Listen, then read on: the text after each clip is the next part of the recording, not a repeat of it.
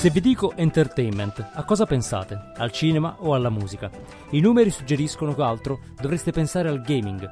Nel 2020 i giochi hanno prodotto un fatturato globale di 166 miliardi di dollari, 4 volte quello del cinema e 8 volte quello della musica. Si calcola che nel mondo ci siano 2,7 miliardi di gamer, praticamente un terzo della popolazione mondiale. Il gaming è diventato in pochi anni la forma dominante di entertainment e questo significa due cose.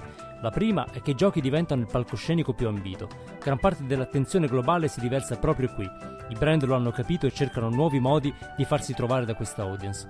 Da Louis Vuitton fino alla NBA. Ora ci stanno arrivando anche i produttori di contenuti come Netflix che potrebbe lanciare a breve il suo servizio di cloud gaming. La seconda conseguenza è che il gaming, oltre che palcoscenico, è oggi una cultura importantissima e il suo linguaggio inizia ad essere universale, come prima è stato quello del cinema e quello della musica. Dai giochi più famosi nascono film e serie tv che non sono più di nicchia come potevano essere 10 o 20 anni fa. Pensate al successo di The Witcher. Ma anche i brand imparano a parlare come il gaming, o almeno ci provano, come dimostra il caso di Balenciaga. Il gaming oggi fa notizia quasi ogni giorno a volte per una collaborazione oppure per un nuovo titolo o per un avanzamento tecnologico, come la presentazione pochi giorni fa dell'ultimo Unreal Engine.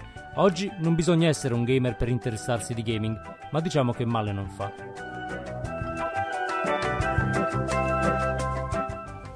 Tu c'hai il bernoccolo, amico mio. Tu c'hai il bernoccolo. Non è il caso. Ah, sì.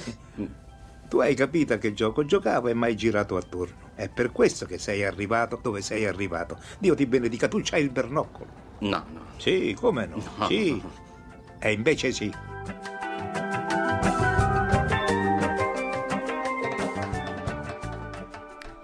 Benvenuti alla puntata numero 119 di Il Bernoccolo, il podcast che parla di comunicazione, tecnologia e cultura nel mondo post-digitale. Questa è la puntata del 31 maggio 2021, io sono Andrea Ciulo e qui con me c'è Pasquale Borriello. Ciao Andrea, ciao a tutti. Sempre a giocare, eh? Sempre a giocare, ma tu hai riconosciuto la musica, questa musica di sottofondo? Chi, chi l'ha riconosciuta? Io mi chiedo quanti. Eh, lo diremo a fine puntata. Lo diremo a fine Oppure puntata. nelle note, nelle, no, le note del podcast no, nella newsletter. Esatto. Mettiamo in esatto. newsletter. A, a meno che non siate degli appassionati, per scoprire dovrete andare a leggere. A che stai Mm. giocando adesso? Ma eh, purtroppo a poco al momento. Io, come sai, sono un giocatore di, di Fortnite fuori tempo massimo. Quindi mi, mi Perché confronto. tu ancora sei nel, Io sono, nei, blo- nei bassi fondi. io sono bloccato nella season 3 come tutti i giocatori mobile. C'è una, una, un'accanita comunità di, di sfortunati che, come sapete, sono stati bloccati in questo limbo dal contenzioso Epic ed Apple. Gioco con eh, ragazzini di 13 anni che hanno riflessi 10 volte superiori ai miei, però va benissimo. Insomma, è un po' tempo perso. C'è poco tempo per giocare, purtroppo. Adesso che i giochi sono tanti, sono belli e sono soprattutto accettati, no? Perché, eh, insomma, negli ultimi 10 anni c'è stato un boom del, del gaming eh, in termini di accettazione mh, culturale. Eh, se ci pensi, ricorderai no, i, te- i tempi dello stigma sui videogiochi.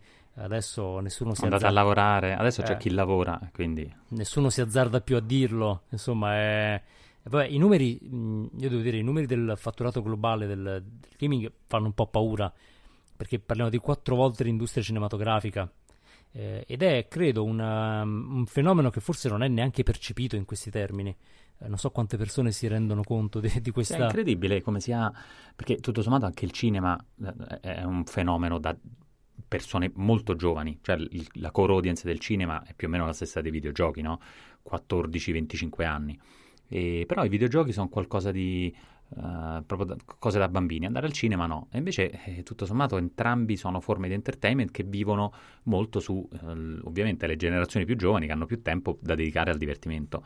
È talmente Ma- così, è banale. Sì, poi diciamo che il gaming ha ormai una platea che a livello di età è molto varia, nel senso che andiamo dai bambini di Roblox agli over 40 che, che giocano a Call of Duty, insomma c- c'è molta varietà. E poi anche la tipologia di giochi è molto varia, in cui 2,7 miliardi, che è un numero eh, spaventoso, rientrano chiaramente anche tutti i mobile game, eh, c'è Candy Crush vicino a Fortnite, no? sono sempre giochi, quindi i modi di giocare sono tanti, sono diversi, però eh, si portano dietro una, un'attitudine comune. Effettivamente questa presenza direi onnipresenza del gioco nella società non è qualcosa che si sia visto in tutte le epoche. Ehm, vedere il, l'impiegato di 50 anni che sul treno di ritorno da casa gioca a Candy Crush, forse, non lo so, 100 anni fa avrebbe fatto un po' storcere il naso, mm. invece è accettato, cioè, beh, va, va, bene, ma, ma, anche se giocasse a League of Legends nessuno se la prenderebbe più di tanto, no? magari guadagna pure, entra in squadra. Quindi... Guarda, guarda, io per prepararmi a questa puntata ho cominciato a leggere, perché l'avevo iniziato, ma ho letto la prima pagina e poi, boh, non lo so perché, non, uh, The Game, che tu hai letto mm. invece tutto. Sì, sì. E, e fa proprio questa, nelle prime pagine c'è questa analisi lucidissima sui tre step del, dei giochi, no? Quindi il gioco, il calcio balilla, il biliardino, uh, e poi il, il, flipper e infine Space Invaders come primo gioco, diciamo, cabinet nei, nei, sì, nei bar, sì. nelle, nelle, sale gioco. Eh, e, e, e, appunto, mentre prima era un gioco totalmente fisico che ti impegnava tutti i sensi, ma tutto sommato era sempre uguale a se stesso, poi diventa un gioco che è un po' più virtualizzato perché uno stesso flipper può fare cose in più, poi diventa sostanzialmente un portale, un mondo che ti fa entrare eh, in, un, eh, in una sorta di metaverso iniziamo a queste, mettere perché di fatto no, Space Invaders utilizza delle, degli strumenti fisici il, il, joystick o la tastiera o quello che, che si usa per giocare per poi entrare nello schermo, ma in realtà dentro lo schermo ci può essere qualunque cosa, quindi puoi riprogrammare a piacere quella che è la tua esperienza in funzione di quello che vedi nello schermo e poi magari tra un po' finalmente avremo i giochi in realtà virtuale per tutti e non solo per i più nerd che hanno Oculus e, e simili.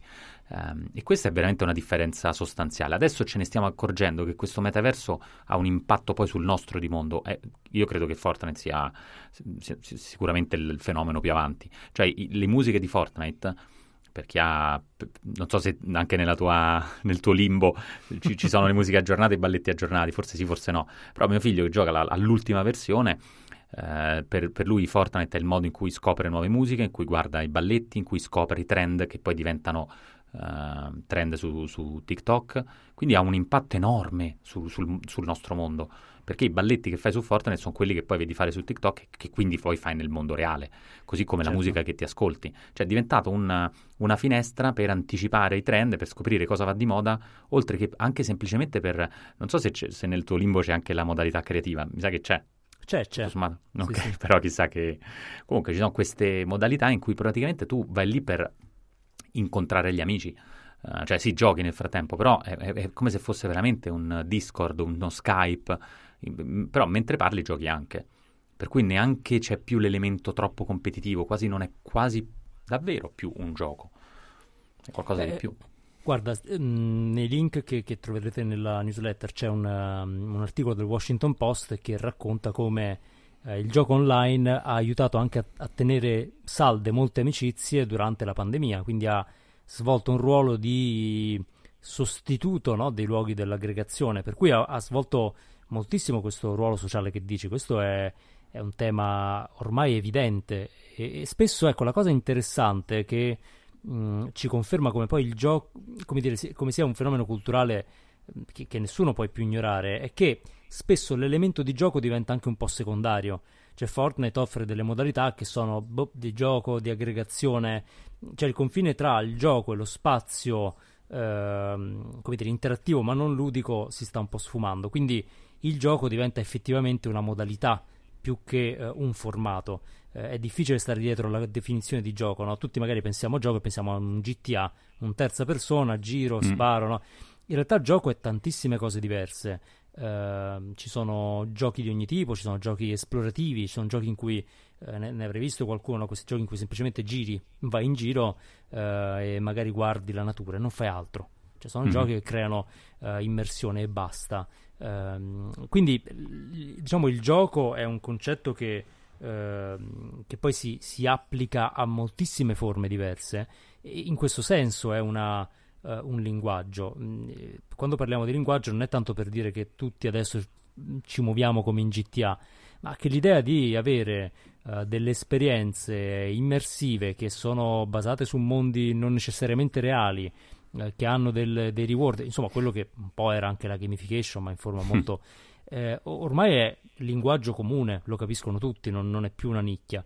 E, e, in realtà il motivo per cui ne parliamo oggi è che ci sono un po' di notizie che, che danno credito a questa eh, idea che, insomma, che il gaming sia il vero tema caldo. La prima riguarda proprio la solita Netflix, ehm, nel senso che Netflix che eh, giustamente compete per l'attenzione, no? non, non, per fare necessariamente i film più belli, no? Mm-hmm. Vuole avere il tuo tempo. Tant'è vero che disse, no, celebre la cosa che il loro competitor è il sonno. Eh, quindi vogliono togliere... Adesso esce la, la, serie tv sul sonno di Netflix. Non so se hai visto persone che non... È perfetto, che non, non riescono più a dormire, no? tu non riesci a dormire, quindi non dormi per guardare le serie di Netflix, tipo quelle di Headspace.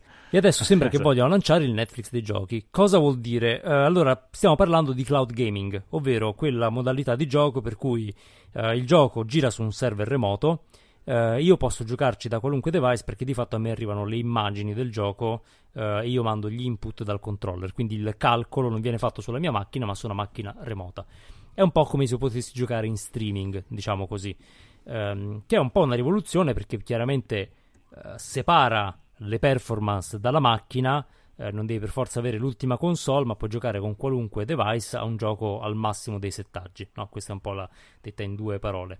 Ed è un campo in cui si sono affacciati eh, vari player, no? perché eh, c'è entrato Amazon con Amazon Luna, c'è entrato Google con Google Stadia, eh, insomma c- c- ci stanno provando in, in vari.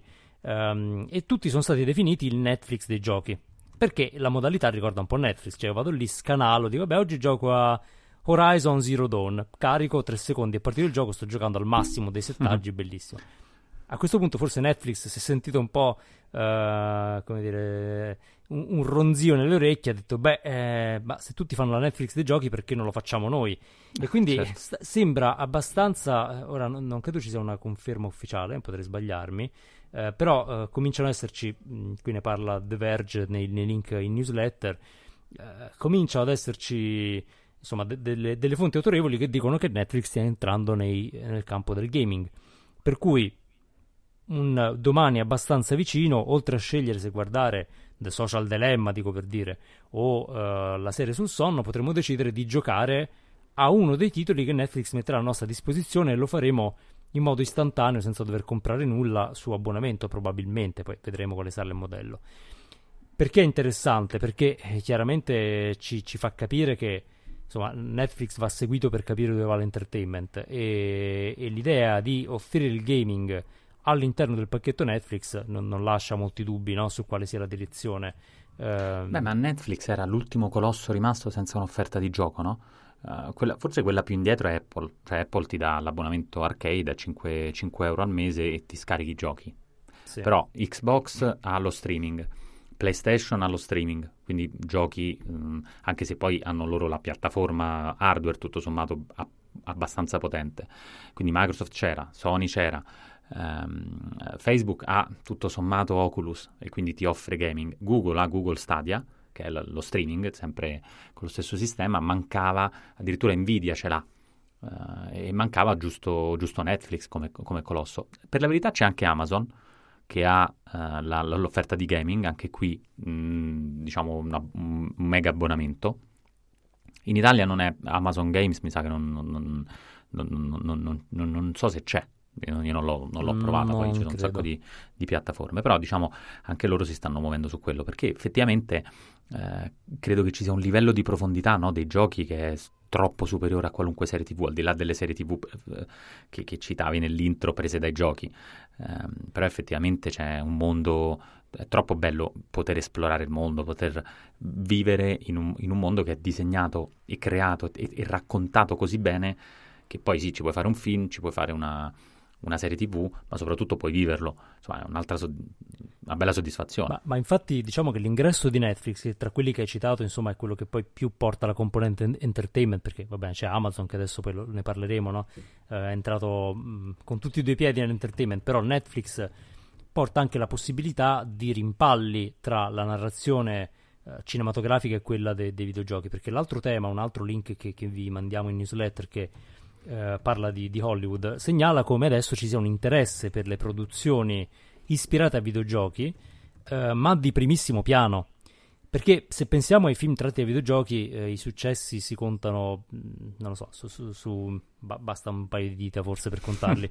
ehm, perché sono sempre stati effettivamente dei mm, film un pochino di serie B, pensati per un pubblico di ragazzini, eh, quindi era un po' un modo per capitalizzare su dei brand, diciamo così, ehm, dei game brand noti, un po' così, no? alla, alla buona.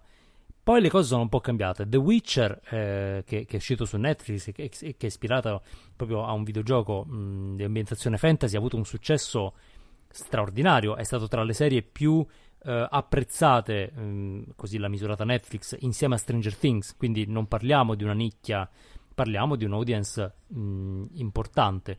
E adesso, in questo momento, a Hollywood si, si studiano altri film. E chiaramente quei titoli uh, se vedi, cominciano a essere un po' più narrativamente impegnativi, perché dicevi una cosa vera che dicono anche in questo articolo. Le, le storyline, la profondità è quello che eh, è, è, migliorato negli anni e che permette oggi eh, di immaginare, eh, come dire, una, un racconto transmediale ma ben fatto, in cui il racconto è molto profondo nel, in game, è molto profondo nella serie e quindi eh, regge. Quindi parliamo di um, titoli come Uncharted, di The Last of Us, um, The Ghost of Tsushima, che è una sorta di Assassin's Creed ambientazione samurai. Quindi ce, ce, ce ne sono un po' di, di, titoli che stanno per avere il uh, trattamento, uh, il trattamento anche Halo. Uh, quindi insomma, sono, diverse piattaforme si stanno muovendo. Uh, e, e, lo fanno però questa volta sapendo che ci sarà un ritorno. E la cosa interessante è proprio il fatto che non sia semplicemente un adattamento, no? ma che possa diventare uh, un, un, nuovo pezzo del racconto, anche perché poi sono serie, uh, ormai insomma i, i, giochi ce l'hanno l'elemento eh, seriale all'interno, no? per cui la storia evolve eh, e quindi immaginare che la storia possa evolvere, poi magari il, um, il, film o la serie mi sviluppa una seconda storyline, come avviene per esempio per l'universo di Guerre Stellari, no? in cui uh, Disney Plus lancia mille prodottini che coprono storyline minori.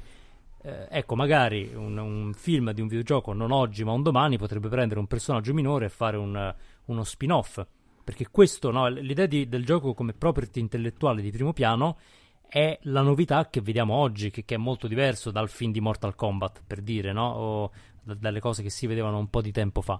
E, e questo cambia molto. Uh, idealmente noi potrei vedermi una, una serie ispirata al mondo di Last of Us e poi subito dopo andare a giocare in streaming proprio The Last of Us, esperienza incredibile.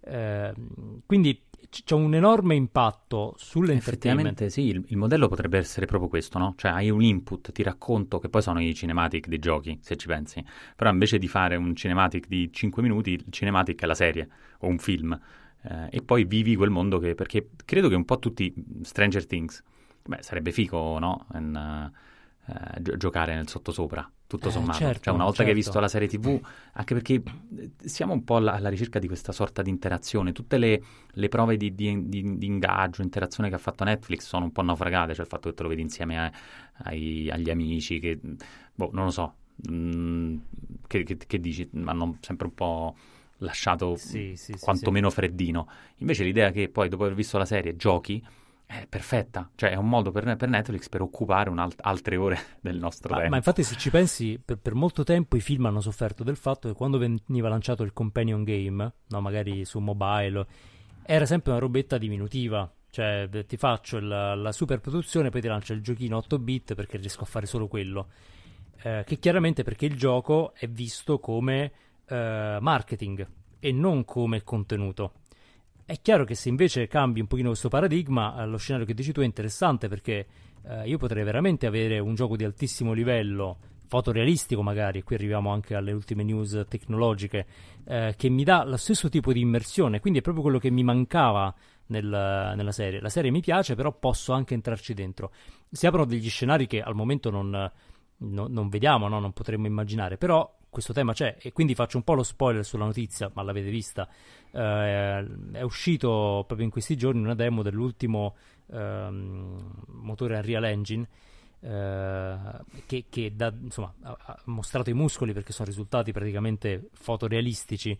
E, ora, il fotorealismo non credo sia l'unica strada, no? a volte abbiamo un po' questo feticcio però in quella direzione si va verso un, un livello di qualità che eh, come dire, può tenere testa al girato. Addirittura non so se hai visto recentemente un, un pazzo ha provato ad applicare il machine learning a GTA 5 eh, dando come input delle immagini reali eh, di strada e quindi ha creato un effetto fotorealistico che fa paura per cui eh, sopra la renderizzazione vengono applicati degli effetti di riflesso, di materiali, di luce presi dal mondo reale, quindi è quasi indistinguibile. Eh, quindi diciamo che ci sono tante evoluzioni che vanno in direzione di eh, creare degli, degli, spazi, dei mondi quasi indistinguibili dalla realtà. E questo, se pensiamo al dialogo col cinema, insomma, è molto interessante. Sai, secondo me, a che cosa servirà Real Engine? Vai. Ora, perché ci ho ragionato. Eh, io ho ragionato anche su questa debacle pandemica della, della realtà virtuale, no? Uh-huh. Perché ora finalmente eravamo tutti chiusi dentro casa, potevamo uscire solo per fare la spesa mascherati, come dei, dei eh, modo, modo forse anche un po' esagerato, insomma. E, e, avevamo questi caschetti a casa, qualche decina di milioni di persone avevano questo caschetto a casa. Però il punto del caschetto è che di fatto non puoi interagire con nessuno a meno che non ti accontenti dei pupazzotti di, di, di Oculus, uh, de, de, degli avatar di Facebook, no, che insomma è abbastanza ridicolo. Però invece pensa se ti crei, fai una foto, ti crei il tuo doppelganger 3D, renderizzato in tempo reale con Unreal Engine, entri col caschetto in modo tale che vedi tutto intorno, dentro la, che poi alla fine Andrei non è che ti sto dicendo nulla di nuovo, è semplicemente un bel film che ti invito a vedere, oltre alle serie vai, TV, vai, smettila vai. di guardare. È, è esattamente momento. quello che succede in Ready Player One. Cioè hai il caschetto, ma il tuo, il tuo avatar nelle call fondamentalmente poi nel, è, è, è, riprodotto in 3D. Soltanto che con Unreal Engine possiamo anche riprodurre esattamente come siamo noi, poi volendo puoi cambiare. Pensa però alle call effettivamente fatte in un ambiente immersivo in una stanza tanto 3D, perché Teams, hai visto una nuova funzionalità di Teams che puoi vedere tutte le persone sul... Sì, eh, su, sì. Con, cioè, insomma, un po', un po' ridicolo, a parte che alc- alcuni sono bassissimi, altri giganti, e questo non, non capisco bene il motivo, ma lo intuisco. Però invece se diventa una sala riunione virtuale, col, col caschetto il problema è che la webcam diventa inutile perché certo. l'inquadratura... Però quanto è brutta poi tutto sommato l'inquadratura della, della, webcam, a meno che non hai uno sfondo fantastico, delle luci perfette. Insomma, alla fine, io, secondo me i, nuovi, i, i, nuovi, computer potrebbero essere anche senza webcam, perché tanto quello che vedrai sarà la, la, la, la tua riproduzione 3D, anche animata in tempo reale, eh, però senza, eh, senza, senza, senza la webcam. Secondo me è quello la frontiera, Beh. più che... perché il videogioco sarà super realistico, bellissimo però il rendering in, 3, in 3D, in tempo reale, super fotorealistico, ti stupisce quando rappresenta il mondo, no? quando rappresenta, capito? No? Tu avrai visto il video di Tomb Raider, che è stupendo. Sì, sì. Beh, ad esempio, eh, diciamo, Angolo Nerd, il nuovo Unreal Engine supporta l'importazione di eh, scansioni volumetriche eh, che a quanto pare non appesantiscono il, um, il, il motore, no? che vuol dire prendo un oggetto nella realtà, lo, gli faccio una scansione, ottengo un, un modello in 3D e lo metto dentro il, lo spazio virtuale. Eh, questo si collega molto a quello che dici, se, se, unisci questa capacità di gestire la volumetria a altri avanzamenti come MetaHumans, che sono gli umani 3D customizzabili eh. facilmente, sempre creati mh, diciamo da, da, da, Epic, no? perché se, se parliamo sempre di, di Unreal, effettivamente tutto converge nel creare eh, no, non tanto solo dei giochi, ma degli spazi. Quindi, quando diciamo che, che il tema è più la, il linguaggio, il punto è quello. Perché se io faccio una videoconferenza uh, in realtà virtuale, in 3D, su una cascata virtuale bellissima, fotorealistica, non sto giocando, non sto lavorando, ma lo faccio con il linguaggio del gaming. Certo, poi magari... Mm, Valla so. a spiegare quando fai smart working. Eh, Dice, che stai facendo? Niente, sto facendo una riunione, non, non, non lo vedi? Ma quella musica, è quel... perché stai sparando? Oddio, però potrebbe essere bellissimo. Beh, oddio, poter fai le riunioni alla fine. Riunione, dai. Sparatoria finale. Hai 20 eh, secondi eh, qualcuno... finali in cui tutti sono armati. Eh, esatto, avete qualcosa da aggiungere? Guarda, questo è... Secondo me un team building fantastico. In effetti, guarda, è vero. Team building con, con le armi. Eh, potrebbe essere... Ma, eh... I feedback. Esatto, ragazzi. momento dei io feedback. Sono, io sono quello dei feedback. Con il BFG 9000, per chi si ricorda.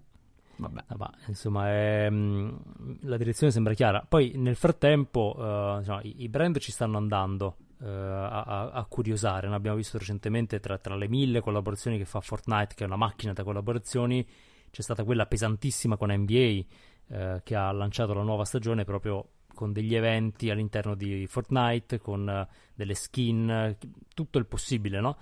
Mm-hmm. Eh, insomma, NBA è un altro brand che di entertainment ne capisce qualcosa e hanno scelto di entrare dentro Fortnite perché ormai Fortnite è un palcoscenico molto ambito. Eh, diciamo, n- non se ne parla più come, come una volta. Eh, a mio parere, no? c'è stato un periodo in cui tutti parlavano di Fortnite. Sì, è vero. Ehm, però, eh, diciamo, non ha perso audience in modo particolarmente grave da quello che io sappia, eh, rimane un, invece un, uno spazio media molto, molto interessante perché ha un pubblico super coinvolto, ha anche, sai cosa, una cultura interna molto forte, eh, un suo tono di voce, quindi eh, come dire, riesce a intessere queste collaborazioni nella sua narrazione interna, che, che è un elemento eh, che, che, gli va riconosciuto come una, una grande abilità. Poi non è l'unico perché per esempio c'è stato anche quell'esperimento di Gucci che è andato dentro Roblox, ha fatto questa Gucci Garden Experience, una roba che a quanto pare gli utenti Roblox hanno eh, apprezzato fino a un certo punto, eh, mm. in cui potevi comprare degli oggetti Gucci all'interno. Ora, mh, mm, se pensi che la base di utenti Roblox è tendenzialmente, non so, under 15, va tutto bene, eh? non, non, lo so quanto Gucci sia un fit, però... Sì, eh, sì, Mm, vabbè, lì c'è un tema un po' aspirazionale, un po' di cultura. Non so, mm, c'è un po' da capire se effettivamente, visto che il gaming è, mm, non dico appannaggio, ma insomma molto più forte tra i giovanissimi, bisogna capire se avremo di fatto, e secondo me i segnali già ci sono, una cultura disegnata per dodicenni, tredicenni. Secondo me un po' ci stiamo andando in quella direzione, mentre una cultura universitaria o comunque de, de, de, dei, vari baronati a una cultura adulta, eh, ma anche l'illuminismo, se vuoi, è una cultura adulta. La cultura del gaming è una cultura, tutto sommato, quasi infantile.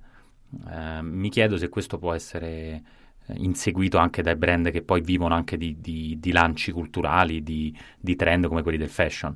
Eh, cioè se fondamentalmente Uh, ragioniamo tutti in termini culturali, eh, non, cioè non, non, ne faccio un giudizio, uh, come un tredicenne su Fortnite, a questo punto anche i brand del lusso devono cominciare a immedesimarsi e ragionare come il tredicenne su Fortnite.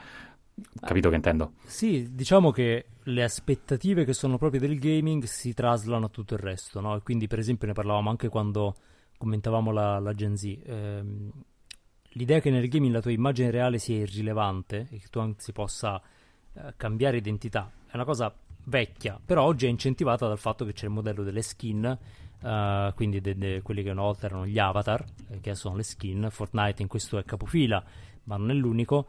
Quindi l'idea di poter cambiare identità, uh, che diciamo risale agli albori di internet, no? però adesso è molto pratica.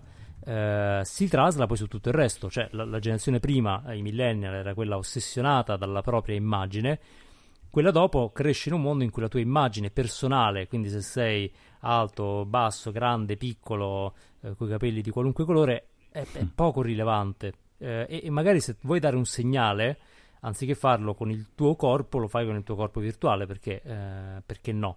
Um, no? Quindi magari sei super normcore nella realtà e poi invece sei un, un drago viola eh, con, con, gli, con, lo spandex in Fortnite, perché no?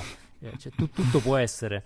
Quindi mh, ci sono delle aspettative che poi chiaramente cresceranno con le persone, che i tredicenni hanno 13 anni adesso, eh, cresceranno, si porteranno dietro alcune di queste modalità. E, e devo dire, guarda, parlando anche da, da un punto di vista di eh, comunicatori, mi fa molto riflettere eh, il fatto che se ci pensi, le agenzie di comunicazione sono cresciute tradizionalmente col cinema come riferimento.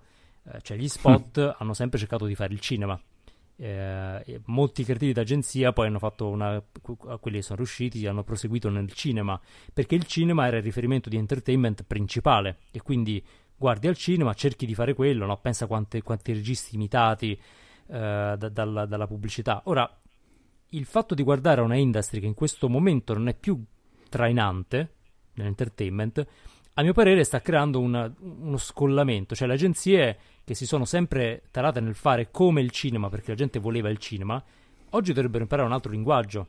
Cioè dovrebbero dire no, ok, io voglio vendere al mio cliente una super produzione, tipo, no, tutti vorrebbero fare John Lewis, ma col budget di John Lewis cosa potresti creare in termini di esperienza gaming? mi ci ha fatto pensare eh, il gioco di Balenciaga, no? se ti ricordi, Balenciaga ha creato un gioco eh, non particolarmente divertente, però ben fatto, abbastanza ben fatto, eh, che sfruttava il cloud gaming e, e, quindi era accessibile a tutti, e la fotogrammetria, la, scusa, la mh, mm, scansione eh, tridimensionale mm-hmm. per creare de- dei, dei, modelli fotorealistici. il gioco non era un gioco, vabbè, perché comunque ci hanno messo l'elemento un po' moda, quindi il ritmo non era quello giusto però era una produzione che era anni luce distante no, dai giochini eh, web che sì, fanno. Sì. Quindi ho pensato, oddio, ma se un brand decidesse che invece di fare lo spot fa un gioco, cioè se John Lewis mettesse tutto il suo budget anziché su uno spot, ora è presto, no? Ma nel creare un gioco che magari ti dà un'esperienza di uh, in-game di 30 minuti. Per cui un investimento, ora mh, magari sto dicendo un'assurdità per quello che sono i budget dei giochi, no? Però poi le soluzioni sono tante, magari ti appoggi a una software house che ha già delle cose pronte, oppure fai certo. uno spin-off di un gioco che già esiste. Cioè, vend- creare il gioco come esperienza di eh, branded entertainment principale e non secondaria mm. come è stata fino ad oggi, potrebbe essere uno shift. Il problema è che le agenzie non sanno fare giochi, sanno fare dei video. E, e, comincia a essere un po' un problema a mio parere, cioè il fatto che siamo tutti innamorati di Tarantino e Wes Anderson quando eh, il pubblico comincia invece a avere come mito Hideo Kojima perché ti fa Death Stranding che è un'esperienza comunque artistica ehm, crea a mio parere un gap che potrebbe essere fatale per le, per le agenzie nel, uh, nel, medio termine. Cioè se tu non sai ricreare un'esperienza alla Death Stranding ma vuoi insisti a rifare Wes Anderson forse ti manca qualcosa in termini di linguaggio. Però, mh, mm, insomma, è, è, un tema mh, mm, insomma, che non viene molto battuto, probabilmente perché i budget di produzione dei giochi tengono lontani i brand al momento. Uh, però mi chiedo per quanto, perché i mezzi si stanno semplificando. Cioè, tu pensa a tutto il lavoro che sta facendo Epic no? con Unreal, con MetaHumans, cioè vuol dire sì. che magari mo- modellare il tuo umano sarà banale Uh, le architetture ormai saranno pronte, gli effetti sono pronti, cioè più si va avanti più creare poi il, lo spazio diventa banale, diventa facile, no? accessibile a tutti. Bisogna capire se l'ingaggio che, che i brand cercano, che tutto sommato è... Mh, la, nella maggior parte dei casi i, i, brand pensano ai nuovi, ai prospect, quindi è un ingaggio che, che è un po' più superficiale rispetto all'immersività del gioco. Può essere eh, diciamo, si, si, mm, può essere espanso per diventare invece qualcosa di più profondo. Cioè nel, nel, gioco una persona ci sta ormai, mentre il film lo guardi, cioè lo guardi da fuori, tutto sommato è difficile immergerti, no? E, i brand spesso vogliono essere guardati più che no? eh, aprirsi a un'interazione vera. Beh, non pensi? Sì, cioè, per, per, cambia proprio il, Però il, pensa il... a tutto il branded entertainment che cerca invece un ingaggio più lungo, no? i documentari branded, i branded podcast, cioè tutte queste esperienze che cercano di tenere eh, l'utente per tanto tempo. Io penso che, cioè tu immagini, ora cito John Lewis perché ha uno dei budget, credo, di produzione più invidiati del mondo, no? Se a Natale, prima che tutti siano chiusi a casa, no? magari anche i ragazzi, lanciasse un gioco veramente figo, Uh, mi chiedo cosa potrebbe creare in termini di, uh, di coinvolgimento, perché effettivamente uh, il tempo che passi in un gioco, in un gioco ben fatto, mh, mm, non ha paragoni no, nel, nella fruizione. è chiaro che il problema vero del gaming, a mio parere, è che è difficile creare un'esperienza emotiva eh, ovvero la forza de- del, del, cinema, perché adesso non voglio passare come quello che dice che il cinema non, non è un riferimento e che la, la, comunicazione, anzi al contrario, la forza de- dello spot è che io posso guidare le tue emozioni in modo molto efficiente nell'arco di un minuto, cosa che nel gioco è un po' più difficile. Perché non tutti i giochi sono in grado di evocare emozioni definite. Chissà, però un, un branded content o un branded anche entertainment è molto controllabile. In un gioco veramente esce il pazzo che si mette a sparare. Vabbè, certo, magari non è Fortnite il gioco più branded del mondo. Un, uh, un Candy Crush è più, è più, carino, più dolce, è più tranquillo. Uh, però chissà se, mh, mm, o, me, o, meglio, quali brand sono pronti a lasciare il controllo dalla parte del, uh, dell'utente. Perché poi nel momento in cui si gioca, eh, tu definisci le regole, ma non definisci il risultato. E questa è la vera differenza tra la comunicazione. Cioè, il risultato, la comunicazione vuole controllare il risultato, vuole che sia un successo, la comunicazione vuole gli applausi alla fine del film, alla fine del video, alla fine dello spot. Non prevede che ci sia una conversazione. È vero che quello che descrivi tu è il content, è il branded entertainment, il branded content che invece viene definito conversazione. Mi chiedo se realmente le aziende siano pronte. Tutto qua. Ma eh, guarda, dipende molto dal tipo di gioco. Alcuni giochi sono più chiusi. Noi abbiamo anche molto in mente gli open world, ad esempio, no? che sono effettivamente vulnerabili alle intenzioni dell'utente. eh, però c- c'è una varietà di formati che permette di guidare un po' di più l'esperienza. E certo, io immagino che se nelle statistiche di fine campagna un John Lewis potesse dire che non solo ha raggiunto 8 milioni di persone, ma che le ha ingaggiate per una media di 20 minuti, eh, tutti quelli che, che, hanno speso i loro soldi su uno spot da 30 secondi magari eh, ci penserebbero due volte. Poi è chiaro che noi non abbiamo ancora dati, perché non è un'area di ricerca, immagino, eh, sulla memorabilità data da esperienze di gaming. E questo potrebbe essere uno spunto perché eh, proprio in questi giorni no, si, si, dibatte un po' dell'impatto eh, de, sull'attenzione di diversi formati. proprio recentemente eh, insomma, se, se, ne parlava anche in, in Work, eh, che fa ricerche proprio sulla, sull'efficacia del fatto che eh, la, l'attenzione su Facebook mh, porterebbe a uh, svalutarlo molto rispetto a invece i, i, contenuti che passano in tv dove l'attenzione che si ottiene effettiva è molto più alta. Ecco, sul gaming non abbiamo questi dati, um, però sarebbe interessante capire no, qual è l'effetto del gaming sulla memoria, ad esempio, um, cosa, cosa, si può trasmettere, quali emozioni rimangono. Um, io credo che dipenda molto da come l'esperienza di gaming viene disegnata. Um, io, sai, sono diciamo, anche appassionato di eh, avventure grafiche, quelle de- della vecchia scuola, no? le, le, eh, i punta e clicca fantastici della Lucasfilm, che avevano un effetto mh, sulla memoria mo- molto interessante, cioè nel senso...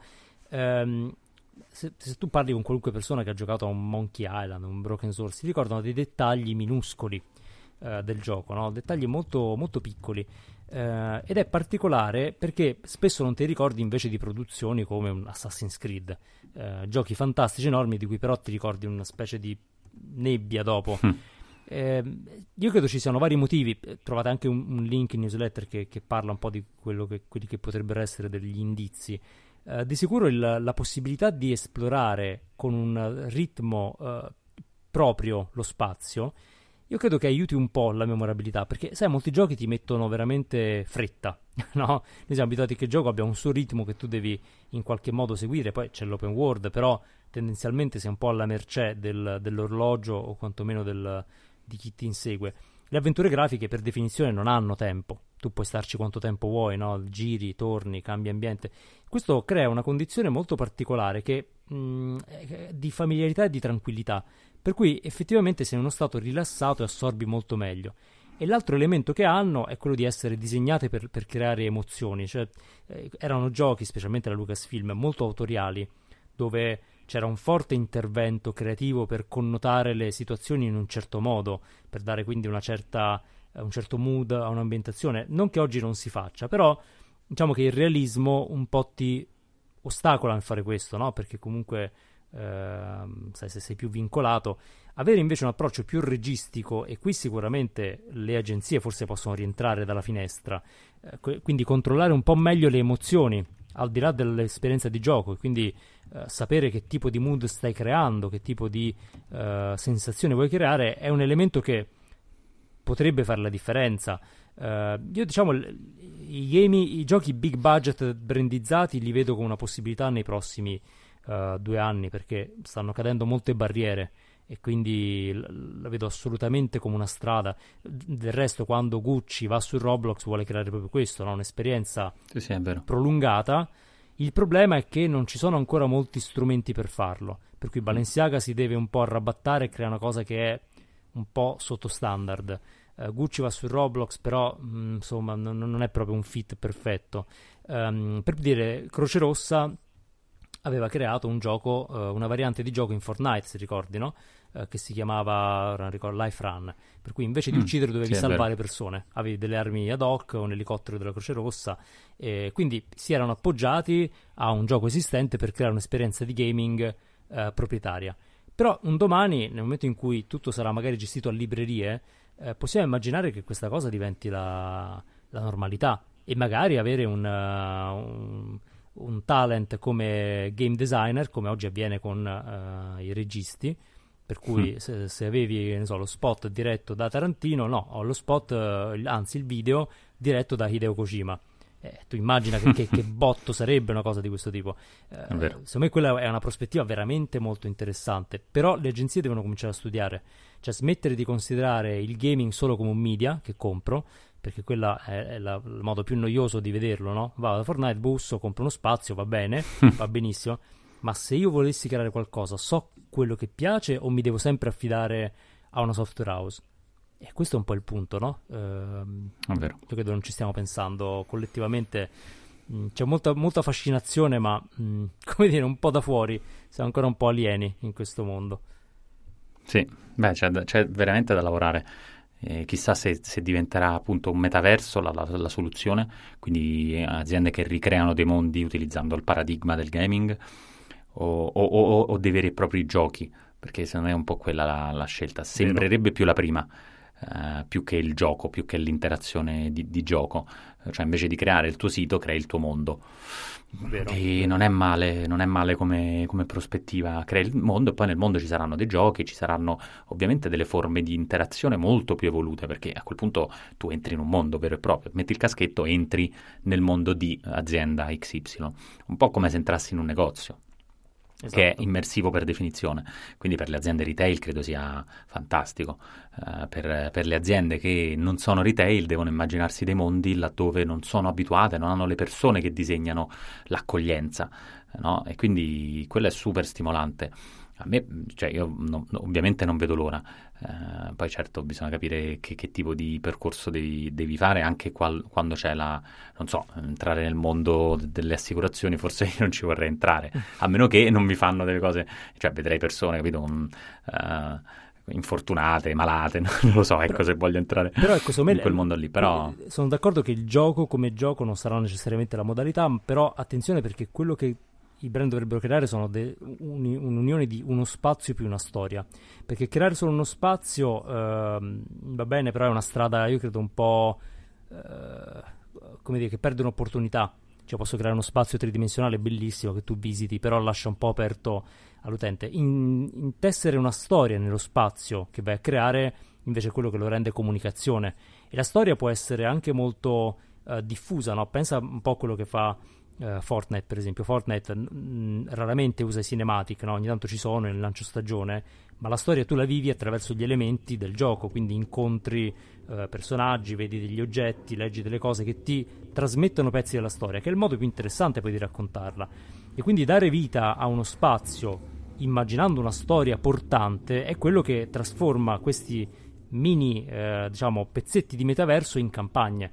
Per sì. cui eh, magari anche un'assicurazione potrebbe creare qualcosa di, non so, la, va nell'anno di fondazione, l'assicurazione dell'880 ti crea un'avventura ambientata nell'880 in cui tu giri questo spazio, però intanto eh, sei legato al brand e il brand ti può dire delle cose. Insomma, le, le possibilità sono moltissime e io credo che... Mh, speriamo tutti, sarebbe molto divertente. Stiamo, eh, stiamo tifando perché accada. Vogliamo divertirci. Eh sì, sì, sì, sì. sì. E, insomma, mh, mm, non so se vi abbiamo messo voglia di giocare, comunque sta succedendo molto e, mh, mm, da tenere d'occhio. Uh, non so se succede qualcos'altro, insomma abbiamo parlato un po' di gaming, se abbiamo qualche altra notizia per, per chiudere. Ma guarda, c'è, nell'entertainment c'è una, una, notizia che credo sia l'unica che, che, citiamo oggi perché è veramente grossa, perché è la prima volta che un... Uh, eh, un, un'azienda del, insomma, della Silicon Valley e del, del digital compra un, una vecchia azienda di entertainment. Quindi dicevamo la convergenza dell'entertainment e qui Amazon compra Metro Goldwyn Mayer. Uh, ah. per una cifra tutto sommato irrisoria rispetto a, alla, alla, capacità di Amazon, perché mh, si parla di 8 mi- miliardi uh, di, di, dollari, però compra uh, tutte le, gli asset di MGM, tra cui James Bond, per dirne una, ah. eh, e quindi compra lo studio con la capacità produttiva, ma anche il catalogo. E quindi tutto sommato, se pensi che Amazon probabilmente spende più o meno il doppio ogni anno per produrre, beh, con 8 miliardi ti porti a casa film che insomma riemp- vanno un po' a, a riempire il, il, catalogo di Amazon Prime.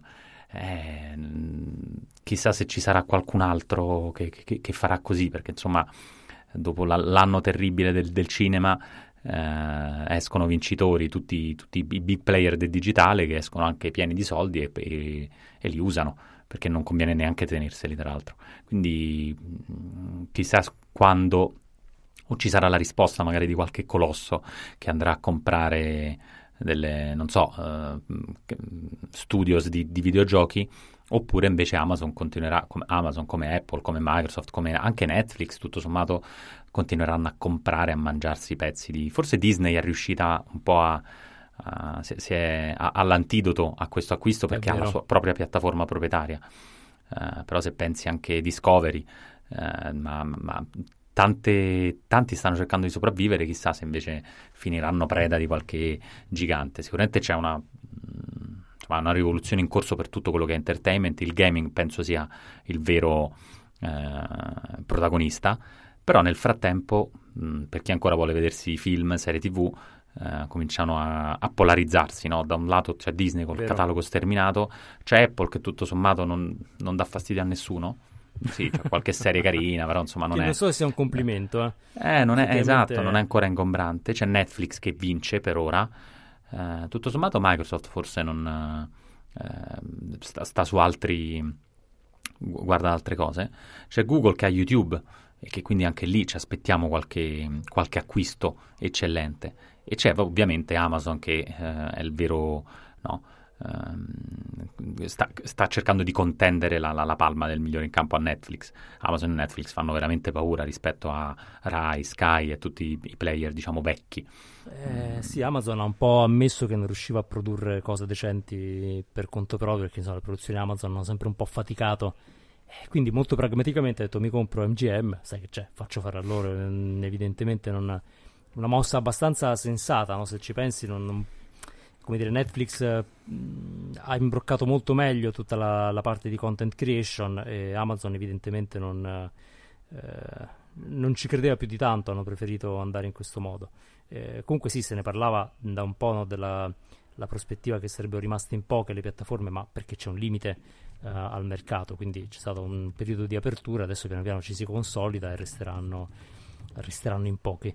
Eh, sul gaming, eh, diciamo, forse al momento il gaming è più difficile da comprare, no? Quindi eh, non so quanti vorrebbero mettere le mani, vedo difficile mettere le mani su una Epic in questo eh, momento. Sono tanti soldi, tanti eh, soldi. Tanti Ti puoi comprare un pezzetto, cosa che qualcuno ha fatto. Sony, Tencent, tutto sommato hanno dei pezzetti di Epic Games. Bisogna capire il multiverso, anzi il metaverso, ma sarà un multiverso all'inizio, di chi sarà cioè chi sarà l'owner di, di, eh sì. di, questi mondi paralleli, se sarà uno solo, se saranno più di Amazon. esatto. Sarà sempre lui, Jeff Bezos, che creerà un, esatto. un testo un po', un, un po', triste, un po' noioso, però che va bene per tutti.